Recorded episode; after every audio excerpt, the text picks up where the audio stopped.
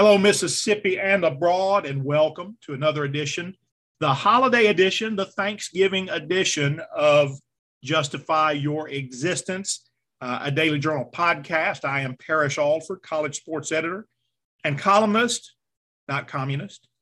I am joined by our beat writer, Stefan Krajisnik of Mississippi State and Michael Katz of Ole Miss you guys hear them every week, and we're excited. We, it's been a great year, guys. It's gone by fast. It seems like not that long ago that uh, I had to get up early uh, for these uh, Zoom interviews, man, uh, out on the West Coast. Well, for one of y'all, I, I, forget who that was. I think it was you, Michael. Uh, I was uh, out in Arizona during the the Zoom interview that we had, and now football season is just, man, it, it's just flown by. I, I, guess it seems like that for me. What's has it flown by for y'all this uh, first season? Yeah, I mean, it, it feels like I just moved in. Um, it's crazy. As I was leaving Vaught Hemingway yesterday, I was like, I swear I was just walking in here for the first time, and now that's the last time I'm going to be in there for a while. It's uh, it, it, it's crazy how fast it's gone by. It really is. I'm sure Stefan probably feels the same way. Though he gets yeah. one more. He gets one more at home. yeah, no, it, it has been crazy. I know, you know, for me, this was my first time out of college, like on a full time beat. And I was I was thinking about it the other day after that Tennessee State game. I was like, this really flew by because I, I don't think I had you know from moving in to fall camp starting to the season starting like I never had a moment to like process you know everything that was going on and uh, maybe a slower game against Tennessee State kind of let me do that. But it, it's crazy how fast how fast it's all gone and you know we're only uh, you know a couple games away from the football season being complete. Well, and, and Michael, you talk about walking out of Vaught Hemingway Stadium for the last time, and it's like really the last time, isn't it? Is it is it after this season that they blow up everything and start over? Hypoth- uh, I believe I think that's the plan. I believe it starts. I believe it starts in January is when the the facelift begins. Yeah. Well, I mentioned to Keith Carter. I tagged him on on Twitter. Man, I think the model for all press box moves, as Ole Miss is getting ready to do, should be Alabama's, uh, not Auburn's, which is just kind of like as, as I've uh, told some people before, it's like the Liberty Bowl press box with clean carpet. You know, there's just nothing nothing good about the Auburn press box. Uh, both of you guys saw it this year. Uh, so anyway, I'm, I'm hoping that uh, that Keith takes that into consideration. Uh, you know, there's a way you can do this. You can sell that prime real estate where traditional press boxes, you know, have been. Um, you know you can sell that real estate which i know he's trying to do and you can still provide a a work environment for uh, working media. Auburn gave up didn't want to do that didn't even try and uh, alabama was able to find that uh, that middle ground. Maybe uh maybe Ole Miss will as well. Well look uh let's start with stefan tell me man uh you know you talk about the season going by fast and how everything just kind of flew by but uh tell me about uh, rivalry games in the past. Now, as we as Egg Bowl week is is here, um, what have you covered? What have you been a part of? Uh, you know, what's how do you think that compares to what you might experience uh, Thursday night?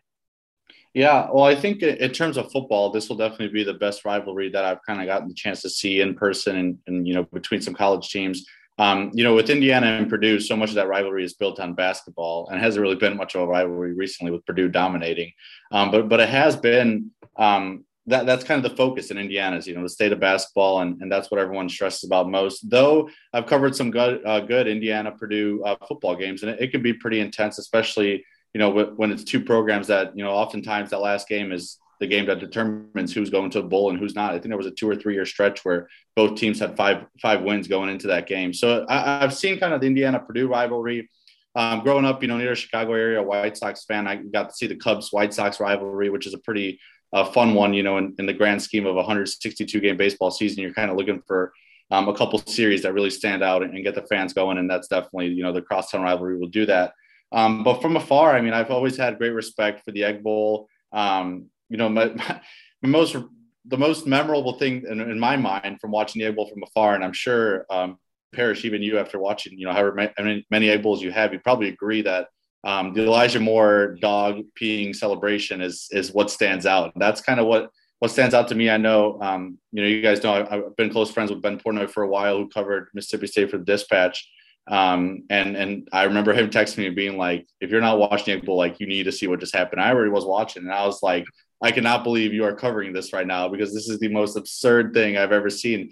But Michael and I have talked about it all week. Like we've we talked about it all season. We we have no idea what's going to happen on Thursday, but we know something stupid is going to happen or something crazy is going to happen, and that's what you want for rivalry week. And and it, I think it's cool. Um, you know, I'm sure there's people on both sides that don't like this game being on a Thursday, and and it shortens your week, and maybe it takes away a little bit of that preparation. But it, it's really cool that this kind of gets that prime time Thanksgiving slot. Obviously, it'll be competing with with whatever NFL game on is that point is on at that point, but um, you know, it, it's going to draw some attention, and it's cool, you know, in terms of recruiting and all that.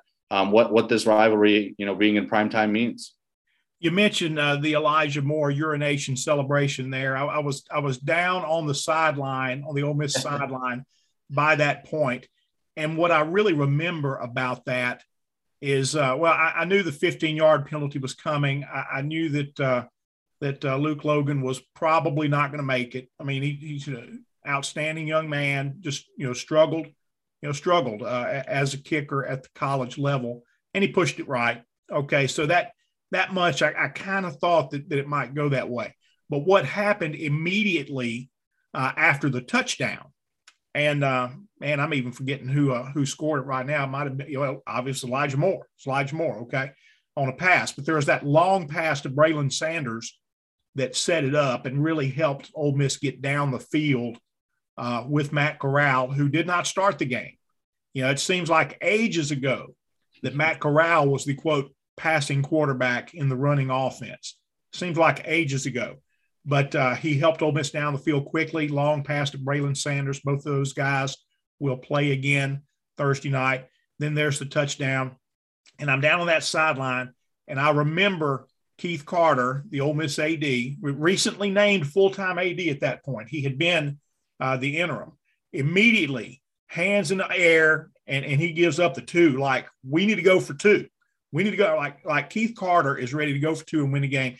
It's a moot point when you have the penalty and you get moved back. But the decision was already made. Matt Luke had already decided he was not going to go for two. He was going to kick the extra point and play for overtime. But I, I thought that that just that showed a difference in philosophy at that time. I mean, um, you know, Matt uh, was was going to be conservative, felt like he had the momentum. Uh, Keith Carter was ready to end it right there. He put up that uh, that two, looked like like Winston Churchill, you know, the V for victory, man.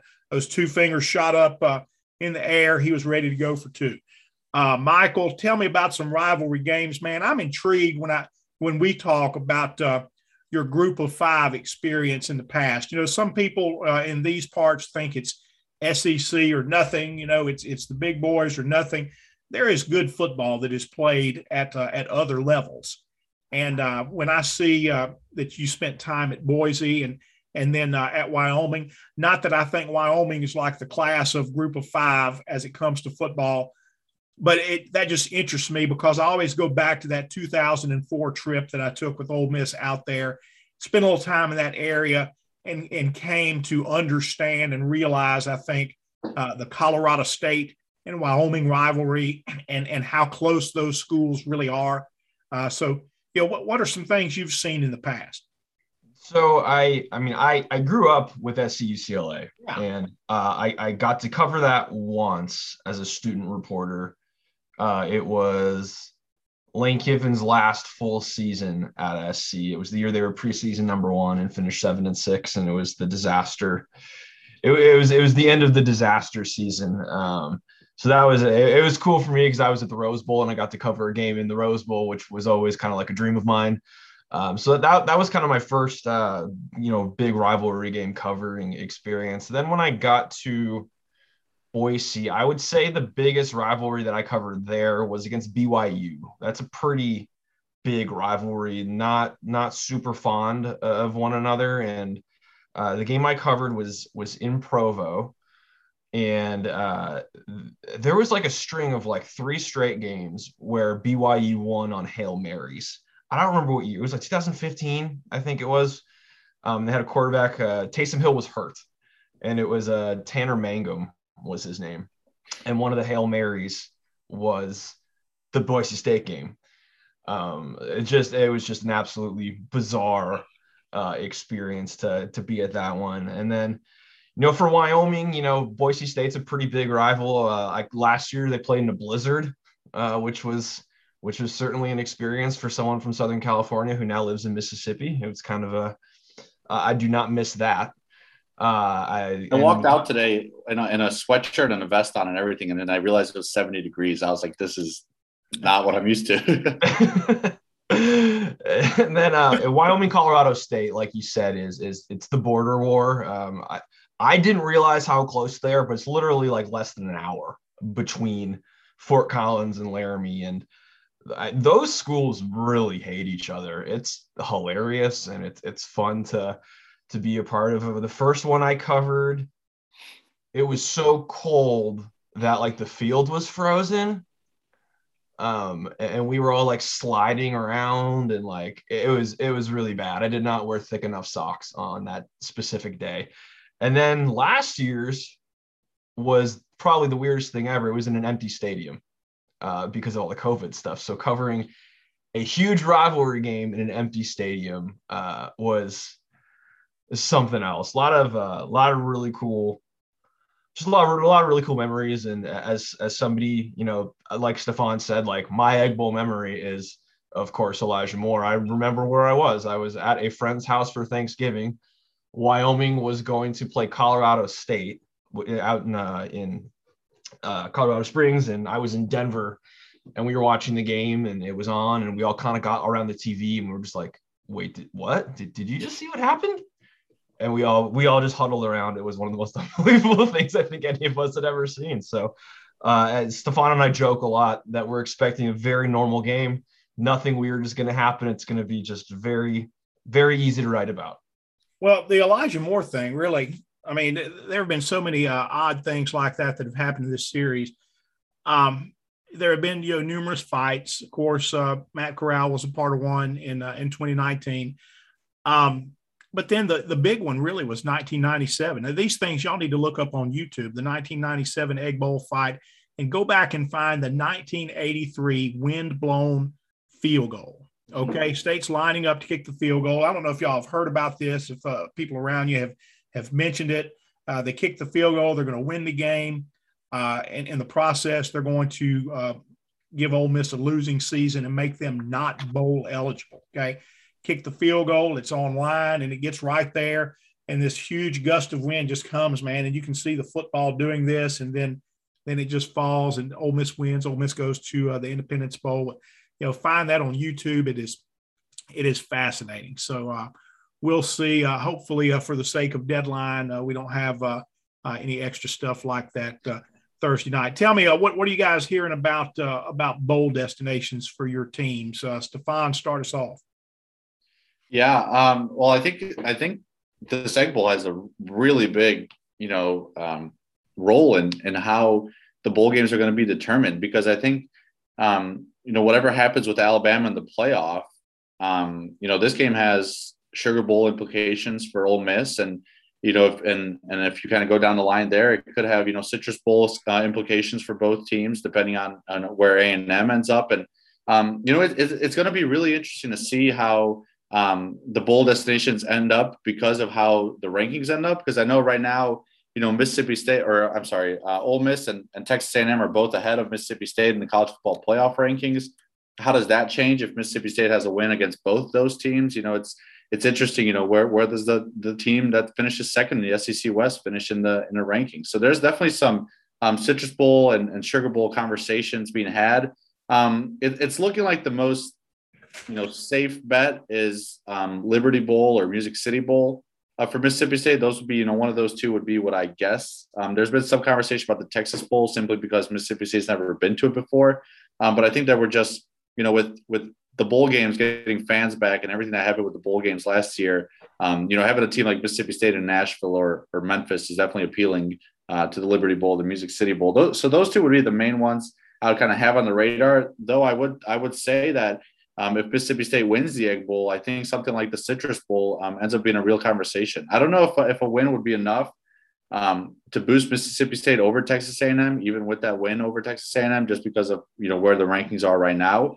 Um, but if you really want to get ambitious as, as a Mississippi State guy, um, you know, you, you look at Alabama and Georgia, you know, if they were to get into the playoff and, and Ole Miss or Mississippi State having wins against Ole Miss and Texas A&M, that, that Sugar Bowl possibility does, does still loom. And that's, you know, of course, assuming Texas A&M wins at LSU. Yeah, Michael, what happens? Let's say Ole Miss does not win the game. Or what happens to a nine and three Ole Miss team? I'm assuming that takes them out of uh, Access Bowl uh, possibilities. That's that's kind of where I, I I think what would happen though. I do believe a nine and three Ole Miss team is still pretty appetizing for uh, a, a, a bowl committee and all that kind of stuff. But um, I, I, really think at this point, the only way you guarantee it is going 10 and 2 uh, in the regular season. It's uh, it's it's one of those things where it's it's so close, and I, I think everybody who's around the program, the fans can all kind of like they're getting really really excited, but they've been hurt before, um, and the Egg Bowl is where a lot of these dreams can can kind of end and uh, you know, I all the projections, you know, right now is is assuming Ole Miss wins this game, and it's the Sugar Bowl for the most part. Um, today I saw was like Oklahoma State, I believe, uh, was their opponent. I've seen Oklahoma in there too. Um, I've seen Peach Bowl, I've seen Fiesta Bowl against Notre Dame, um, but Sugar Bowl really seems to kind of be the the big one. And um, but I, I do I think a nine and three you know, Ole Miss team could get a New Year's Six bid, maybe, but um, it, it's it's it's gonna be a it's gonna be a lot harder because the the last couple times they got in, they were three lost teams, correct? Yes. And 14 and 15, I think they were somewhere around three or four. Yeah, yeah, they were uh, three and in uh, in 14 for sure. I think maybe uh, yeah, in 15 they had lost to Memphis Arkansas, and Florida. Yeah, so three lost teams both of those years. Yeah, so it's definitely not impossible, but it, so much of it depends on what happens uh, around them, and I think like style points matter too. Like if they get blown out by Mississippi State, I think that's really going to hurt. But if they lose a heartbreaker, one of those weird ones, um, I, I, don't know how much that's going to be held against them. But uh, at this point, the one I've been hearing most is Sugar Bowl. But I so much can change uh, depending on what happens Thursday. Well, I will tell you, I would rank the hospitality rooms as Peach Bowl number one, Sugar Bowl number two, strong number two. Okay, strong number two with the hospitality room, but uh, number one uh, would be the Peach Bowl in in that regard. Um, how healthy are these teams? I, I realize you, you ask the coaches. That's like trying to get the nuclear launch codes. You know, they don't want to talk about it, but uh, what can y'all make out about who played and, and who looked gimpy? Uh, uh, how healthy are the Bulldogs, Stefan? Yeah, um, th- they had a decent amount of guys uh, sitting out that game against um, uh, against Tennessee State, and I think a lot of that might have just been to play it safe. Uh, Fred Peters has battled some injury this year, and, and he did, you know, he, he missed some games, came back for some games, and was out against Tennessee State. I think that might have been a little bit more precautionary um, you know, Brandon Ruiz was not available in that Tennessee State game. I think that might have been more about the kicking situation. I don't, I wouldn't plan on Brandon Ruiz um, playing in, in, the Egg Bowl, uh, regardless of health. Um, you know, Tulu Griffin, we haven't seen in a few weeks. It's kind of unclear what what the situation is with him. Obviously, he's a big piece in the kick return game, along with, um, you know, if you can get him the ball on offense. Um, and then Rara Thomas and, Christian Ford, um, you know, they both went down in that Auburn game at, at wide receiver. Um, I feel like there, there's a little bit of concern with the both of them, and, and if they can play, um, you know, Rara Thomas was a guy that before that game at Auburn was was really starting to shine. Had four touchdowns in three games. Um, yeah, I know Parrish, you wrote about that a little bit. The the one thing for Mississippi State is is if there's one position group where they can kind of afford a few guys to go down, it feels like it's wide receiver because of the depth that they do have. I mean, the role that Rara Thomas has played, it's kind of crazy to think, you know, he's just a freshman and and you see Malik Heath kind of stepping up, um, you know, in the time that Rara's been out um, they, they have options at wide receiver if some of those guys uh, were to be out. Uh, on defense, it's really just Fred Peters. Everything aside from that, um, you know, health wise is, is pretty good. Um, you know, Will Rogers had that um, shoulder issue after that Alabama game. That's all kind of, I mean, look at his numbers. I don't think the shoulder's really been a problem uh, for him since that game. So, um, you know, injury wise, it's, it's kind of like Mississippi State would like to have the depth um, with, with, some of their players and some, especially a wide receiver, but um, in terms of you know the big guys being out, there, there's not too much concern. Michael, uh, we saw Jonathan Mingo. You did. I was driving back from Jackson. Jonathan Mingo back in the game. Dontario Drummond back in the game for a second straight week for Ole Miss. Uh, the band's back together. They did they look a little rusty against Vanderbilt? I mean, nothing seemed. See, you know, just listening, they couldn't get Vanderbilt off the field. It's kind of hard to judge uh, the Ole Miss offense. I thought, but um, what what did you think of uh, Mingo and Drummond? Yeah, I think Mingo caught. I think it was one pass. Um, I think for I think it was just more just seeing him on the field was kind of a boost for everybody. Um, obviously Drummond being back is huge, but just to have that trio. Um, but you know, I you kind of wonder like, what's the point of playing Mingo against Vanderbilt? But then with the way the game went, they kind of had to uh, as it went. But I, I, think it was good to kind of get him back uh, into game shape a little bit before the Egg Bowl. But um, you know, I, I, I've always kind of been of the mindset that I think this team might be a little bit healthier than is being let on um, just in terms of um, you know maybe I don't want to say the injury is not as bad, but I you know I uh, you know I, I, think Matt is getting a lot healthier. He's he's moving around pretty well. He's he's taking off again. He's sliding, which again I think is probably both for weird weird for both of us to kind of see because uh, he he does not he was not sliding uh, earlier in the season. Uh, but he's he's looking uh, he's looking healthy. The receivers are looking good. Um, the defense has has stayed mostly healthy uh, this season. So I think all things considered, uh, I mean, obviously Ben Brown, that's you're not getting him back. That's not going to get any easier. Um, but I think all things considered, given how late in the season it is, they're getting guys back rather than losing them now. So it's um, you know it's it, it, wasn't pretty yesterday. You know the the offense just i think they were a combined one for nine on third and fourth downs. Just i don't know. It just didn't look quite right. And um you know it, it was it, it was odd but that's kind of been what the last few weeks have kind of looked like at times you know really the last really since lsu it, there's been moments where it looked really good and then some moments where it just kind of disappeared and and it was kind of the the way it looked yesterday but um, I, I think that if, if it's going to be put together this week, you know, having all the pieces together um, is probably going to help that. But, you know, the question is, you know, what has been, what's been the issue? Uh, you know, this offense was averaging 40 points a game for a while, and now they're, you know, they played one of the worst defenses in the country and they barely put up 31. Well, here was what, what I listened, what I observed as a listener uh, coming back up. You know, I'd been at the Soul Bowl. That was a lot of fun, Jackson State and Alcorn. Uh, coming back up, uh, they couldn't get the ball, couldn't get Vanderbilt off the field. Clearly, that was Vanderbilt's uh, plan, uh, keep that uh, explosive offense on the side. And they did that.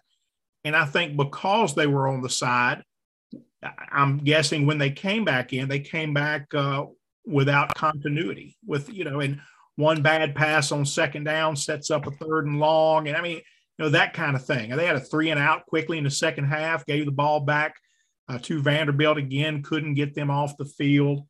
Uh, so it's it's interesting. I can understand Vanderbilt putting in a, an option uh, that that you haven't seen, and maybe you have trouble with that for a little while. You've got to be able, excuse me, you've got to be able to adjust in the game to that. Uh, Steph, I want to know what you think about State's defense, particularly the run defense. Take Tennessee State out of the equation here, and let's go back. And for six quarters, they kind of vanished. Arkansas over 200 yards on the ground. Auburn was running well on them early. Obviously, they put it together in the second half. Everything offense, defense, special teams in the second half at Auburn. How do you feel about State defensively going into this game? Yeah, it's been surprising um, that that shift in their run defense um, those those couple games, or I guess maybe those six quarters, um, just because that's that's not you know what the Mississippi State defense has been. Where Mississippi State's defense has thrived is making you a one dimensional team.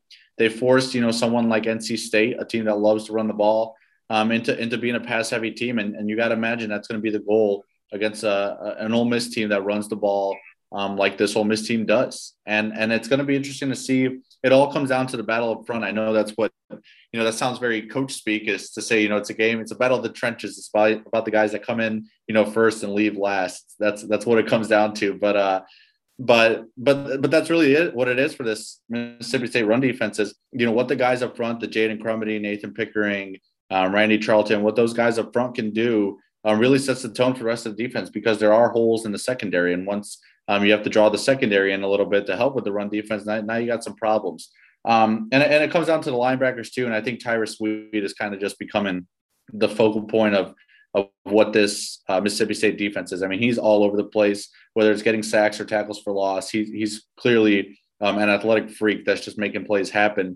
Um, and, and you got to be, you know, the guys in front of him got to do the job to, uh, to set him up and give him opportunities to kind of break through and, and be that last line um, to, to shut down a run game. Uh, they, they couldn't do that, and they had some poor tackling against Arkansas. But I think Arkansas's offensive line just created some holes that other teams haven't been able to to create against Mississippi State. Um, it, it, it's going to be really important for those guys in the middle up front, the Jaden Crumedys and the, and the Nathan Pickering, and the Cam Youngs, um, to, to set the tone because otherwise Mississippi State's in a load of trouble defensively. Hey, let's talk about those trenches from the other direction. Uh, Michael, it seems to me most of the time, I, I, know Ole Miss has moved Sam Williams around, but it seems like uh, most of the time they have lined him up on their right defensive side, which would match him against Charles Cross on the left uh, offensive side for Mississippi State. Uh, you think uh, they move Sam Williams around? I'm sure at some point we're going to see uh, Sam against Charles Cross. What do you think that matchup's going to look like? Yeah, I'm, I'm trying to think when I was on the field yesterday, I, it's like looking in the mirror thing. Uh, but I, I I did see Sam on on on both sides yesterday, and he's you know he set the the the, the single season school sack record. It was it was two weeks ago, and he has not had a sack since. Um, so he's you know he's he's having a monster year, but you know it's he's kind of in one of those stretches right now where he's maybe not necessarily getting the numbers and, and you know, he, he was getting pressure yesterday, but maybe not in the way that you expect the guy who has 10 and a half sacks to kind of be impacting Vanderbilt. I think that was kind of the whole theme yesterday is you expected everybody to go off because it was Vanderbilt and nobody went off, which was, you know, mind boggling for a lot of reasons. But uh, I, think that matchup with Charles Cross, uh, you know, I think I think they're gonna have to do that, but there's also that part of me that thinks you might want to put him on, you know, the weaker link and let him kind of eat a, a little bit. But um, you know, Sam has has had a, a, a monster year, not just as a pass rusher, but he's he's he's set the edge pretty well. He's he's pretty stout. Um, you know, against the run, he is a, a, a pretty big dude uh, these days. Uh, but that matchup with Charles Cross is, is going to be really interesting um, because you've got, you know, Cross is uh, uh, possibly a first round pick, and Sam Williams is going to test like a first round pick. He's he's going to run a four five or something like that. So you've got potentially, you know, two first round talents. Uh, I think one of those guys that you see from the combine that the projections just go go up. Yeah, no, he's he's going to be one of those guys who looks he, he's going to be a combine superstar for sure. Um, I, I I think it's it's it's it's a big game for for both of those guys, and that's not something that you usually focus on with look, looking at at the offensive line. But I think that might be the best matchup of the night. Yeah. I think that's that's interesting. That uh, one thing you said there about moving him on the other side. I mean, the the recipe is there. If Ole Miss goes back and watches that Alabama film, I mean, they took Will Anderson and just put him on Scott Lashley at right tackle, and he had four sacks of the of the seven Alabama sacks, and, and it's no surprise. I mean, listen, I, I know there's a lot of pride, and you know, the the first round guy wanted to face the first round guy, but hey, sometimes if your if your advantage is just tossing him on the other side and letting him take advantage of a weaker link, that's that's what you got to do. And, and that's what I'm kind of looking to see um, what, what Ole Miss does um, in that aspect, because, you know, if you, you want to get away from Charles Cross as much as possible, I mean, there's a reason he's, he's projected where he is. Um, and, and you take out your pride a little bit and you say, you know what, go on, go to, go on the right tackle, Scott Lashley and, uh, and make his day, um, you know, a horrible one, which is what Alabama did. I, I don't think, you know, Sam is, is quite as good as, uh, Will Anderson, and I think Will Anderson is a likely you know top three pick in the NFL, so that's not saying much. Um, but but the formula is there, and the, the film is there to see um, how you can use him, um, despite you know Charles Cross being lined up. Yeah. Do, do you think uh, Alabama may have had uh, an evaluation laying around on Scott Lashley? You think they might have had a, a, a preformed opinion on on that matchup uh, before the game? Yeah, I think Nick Saban looked back and said, you know what, there was a reason we benched Scott Lashley throughout his time at Alabama. Maybe we should attack him. But Parrish, I want I kind of wanted to get your thoughts on this because it's been talked about a little bit um, with some of the media guys here at, at MSU. Um, you know, I think Sam and, and Charles going at it is one example, but does it feel like this is one of those egg bowls for first time in a while where there's genuinely just a lot of potential NFL talent on both sides? Well, I think there, I think there is, and and certainly, uh, you know, it's it's not just look State and Ole Miss. They have guys drafted. You know, most years you're going to have somebody drafted. Um, but it's not every year that you have guys who are rated as highly as Matt Corral, as Charles Cross, as some guys like this. Uh, just uh, you know, there's a lot of talent on the field. I wanted to ask you about Martin Emerson. Has he had the kind of year that uh, that his uh, August uh, projections uh, w- would indicate. It seems like teams uh, haven't been uh, so bothered uh, in throwing at him this year. Right. It's so hard to evaluate his season just because of you don't hear his name come up a lot. Yeah. Um, he, he had he's the one that had the the questionable holding call on that last you know Arkansas game winning drive and he had a he had a pass interference late um, in that game against Tennessee State, and those have kind of been like the two plays that I even remember Martin Emerson being part of because they teams just don't throw his way. I mean, he's not getting interceptions, he's not getting past breakups, and it's because teams just aren't looking his way. And and you know you can look at you know all the grades and stuff on, on Pro Football Focus, and they're they're good for him because um, you know those can kind of break down you know looking past the the past breakups and the interceptions on what he's doing. He he has I think lived up to a lot of the hype um, you know, there were questions of, of, whether he was, you know, some draft boards had him as a first round pick, a lot has him at, at, a, at a second round pick. I think he leans more in that second round pick territory. Um, you know, just just in terms of the, the, size and stuff like that, I don't think he's quite um, a first round pick. And obviously, a lot of the combine numbers will will dictate that as well. Um, but but in terms of you know a, a player that's been really quiet, um, that, that's usually good. I mean, I kind of think back to Richard Sherman after he had that big play with Crabtree, and, and you know he went on his rant with Erin Andrews. Um, after that, teams didn't really look his way, and you stopped hearing those rants because his name just wasn't coming up a, a whole lot. And um, I think you're kind of seeing that uh, with Martin Emerson right now. And, and you know, it seems like we talk about Emmanuel Forbes a lot because he's the one that's being forced to get those interceptions and those pass breakups because teams are forced to go his way. And he's been doing it. He's he's played yeah. well. Hey, all right, guys, uh, and and Steph, I want to start with you because I, I still think that Will Rogers is the underdog in this conversation. But uh, who has the best quarterback uh, in this game? Make make a case, Steph, uh, for Will Rogers. Well, I think in terms of ten years from now, when they're both out of college, I think Matt Corral will be having the better um, NFL career um, because I don't know how much of an NFL career there is for Will Rogers. But I think well, the case I will make for Will Rogers is that his numbers, um, you know, people downplay them because he's got you know 200 more passing attempts than the next next highest guy in Bryce Young in, in the SEC. Um, you know, I, I, don't think he's a system guy. I, I think the system um, fits him because he's a good passer, an accurate passer. Um, you know, doesn't take those shots downfield that maybe a Corral does. Um, but but he utilizes that that short game in a way that Corral probably use, utilizes the running game. So I think there's there's similarities and differences to, to the way those offenses work. Um, but I think you know saying that just because he throws a lot, he has these numbers. I don't think is necessarily fair. I mean, he still has a high completion percentage. He's still building up those yards. He's not throwing interceptions, which I think is one of the more fascinating things. I mean, you throw it that much, you would think he would have a few more interceptions than he does. Um, you know, do, do I think he's more talented than Matt Corral? No, I don't think so. Um, but I will say that um, I think he's had a really good season to where the competition between the two of them of who's the, the best player in Mississippi um, is a valid conversation to have. And I know, you know, what's what's tough with Corral is I know a lot of people will say, well, you know, he's been injured and, and you know, that kind of skews everything. Well, you know, it's hard to you, can't take away something from Will Rogers just because the other guy's been hurt. You know, just because you know it's not Will Rogers' fault that he's been healthy. Um, so I, it, it's hard. It's really hard to say which one of them has been better this year because I think they've both been so good. Um, and I think, like you said, I think Will Rogers has kind of embraced that underdog mentality, and he knows that you know Corral is going to be the one getting a lot of the attention um, going into this game. But there's been a lot of conversation about Will Rogers, you know, especially since um, that Auburn game and and the numbers he's put up. I think people are kind of starting to notice the way he's grown. Um, I, I think Will, or I'm sorry, I think Matt has been the better quarterback this year and has been the better overall player this year. Um, but but I think it's a really close um, 1A to say that Will Rogers is the next guy up there. Well, I'll tell you what, um, I think the the system quarterback argument, uh, I think Will Rogers would be successful in other systems, not all systems, but in other systems.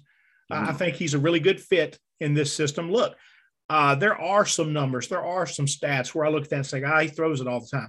Touchdown passes applies to that, but so do the interceptions, as you point out. But no matter how many times you throw it, the completion percentage is what the completion percentage is. And at 75, almost 76%, I, I don't know what it, how it changed after yesterday, probably got better. Um, that's, that's pretty stout to complete it that many times. You know, as Rick Stansbury once said, it's hard to do that against air you know, the, the, former Mississippi State basketball coach. I, I know you're studying your history there, Steph. That's that's who that is. After some guy uh, uh, from Vanderbilt, I believe, went eight for ten against him from three point range in the SEC tournament. It's hard to do that against air. Uh, but anyway, I think he's great in that system. I think he's extremely accurate, and that's why every one of those short passes is like a handoff and gets those very talented running backs involved and gets them in space and gets them ahead of steam they're good players. They impact games, and they do that because they have a quarterback that gets them the ball. Now, talk to me, Michael, about uh, uh, Matt Corral and what have you seen? It, it, it's crazy that this is a conversation because you know, like a few months ago, it, who would have thought that this would have been a, like a serious conversation, um, just kind of given where things were. But if you ask me who is playing better right now, it's Will Rogers. Um, and that's not because of anything Matt's done, just Will Rogers is playing really, really well.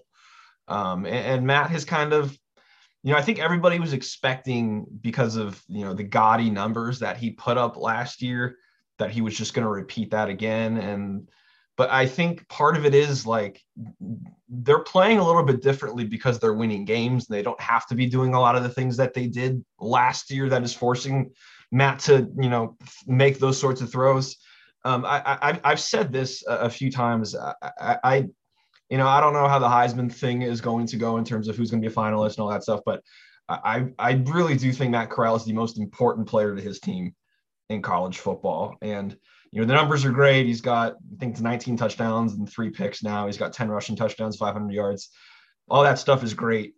Um, but I think it's the way that he just sort of is like he's the he he he's he orchestrates that offense. Without him, that offense does not work.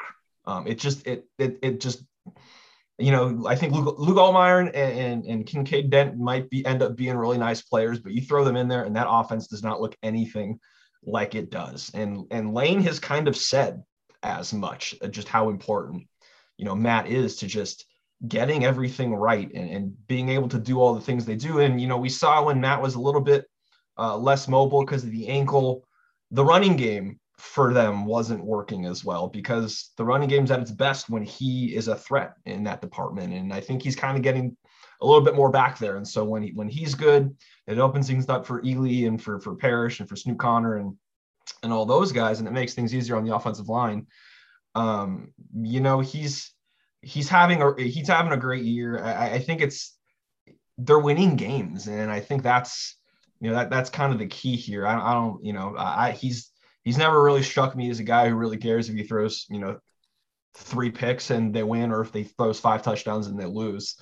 Um, you know, after the game last night, it, it was really funny. Um, you know, Lane was like, yeah, I wasn't sure if I wanted to, you know, grill them. And he said he walked in and Matt Corral was already doing that and said, don't you dare go out and have fun tonight. Like you, we played like crap. And if we do that again, we're going to get blown out by Mississippi State. And so I just think his, the physical skills are amazing, but I think just his presence in uh, for that team, um, the whole thing goes because of him. Um, so I mean, if you like I said, for who's playing right now, uh, Will I don't, there's there's not many quarterbacks playing better than Will Rogers in anywhere right now, other than you know C.J. Stroud and Bryce Young, who had insane days uh, yesterday. But um, you know when when when Matt Corral is at his best, he's he's pretty special, and, and just his ability to kind of make plays when Ole Miss really needs them. If he needs to take off and run, it always seems like he picks up the first down.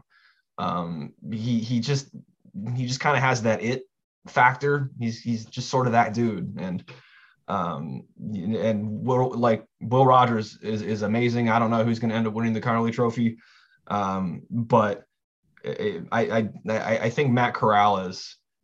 If you were asking me who I'd rather have in in the Egg Bowl as my quarterback, it, I think it's pretty hard to pick against Matt Corral just because he's got that. He's got the skill, but he's got the moxie too. I'll tell you what, I do agree that uh, no player in college football means more to his team than Matt Corral means to Ole Miss right now. And what has been interesting uh, uh about Matt, this was the, the pre injury Matt. I think people are waiting to see uh, him round into form. And I really think, as, as you mentioned, that he's closer, a lot closer to that than he was. But the running game has been great for Ole Miss. There's a deep running backs room. Uh, Henry Parrish, Jerrion Ealy, Snoop Conner all have had big, impactful games at times. And then there have been times when that running game has vanished. And one of those was the first half against Arkansas. Okay. And there was some time in the Tennessee game, same thing. But Arkansas in particular, you know, that game ended up 52 to 51. There was back and forth, back and forth. But in the first half, it seemed like Arkansas was scoring with less effort. Ole Miss was having to work really hard to get those touchdowns in the first half, and that running game wasn't really working then, but Matt Corral was, and he put that offense on his back with the run game and made strong physical runs where he used his vision and he cut and then he slid at the last minute. He did all those things. So anyway, I think uh, that's what makes him. That's what helps him stand out above Will Rogers in this conversation. Is that Rogers is outstanding with his accuracy and and has been with his decisions in the second half of the season. Uh, all of those things. But watching Will Rogers run, I fear for Will Rogers. You know, it's he leaves the pocket. It's kind of scary. Uh, and and there's just there are so many other things that you can do when your quarterback does two things, does does more uh, than than make the accurate throw. And certainly Corral has done that and has made the deep throws as well. Folks, that'll wrap us up for this edition of Justify Your Existence. We'll have the picks later in the week. Hey, we may even have uh, Michael Katz's recipe for what he calls stuffing and I call dressing. Looks really good on Twitter. Uh, thanks for being with us, folks. Catch all of our coverage this week. It's going to be a busy week. Catch us at djournal.com. And we're in those Facebook groups as well. Come join us.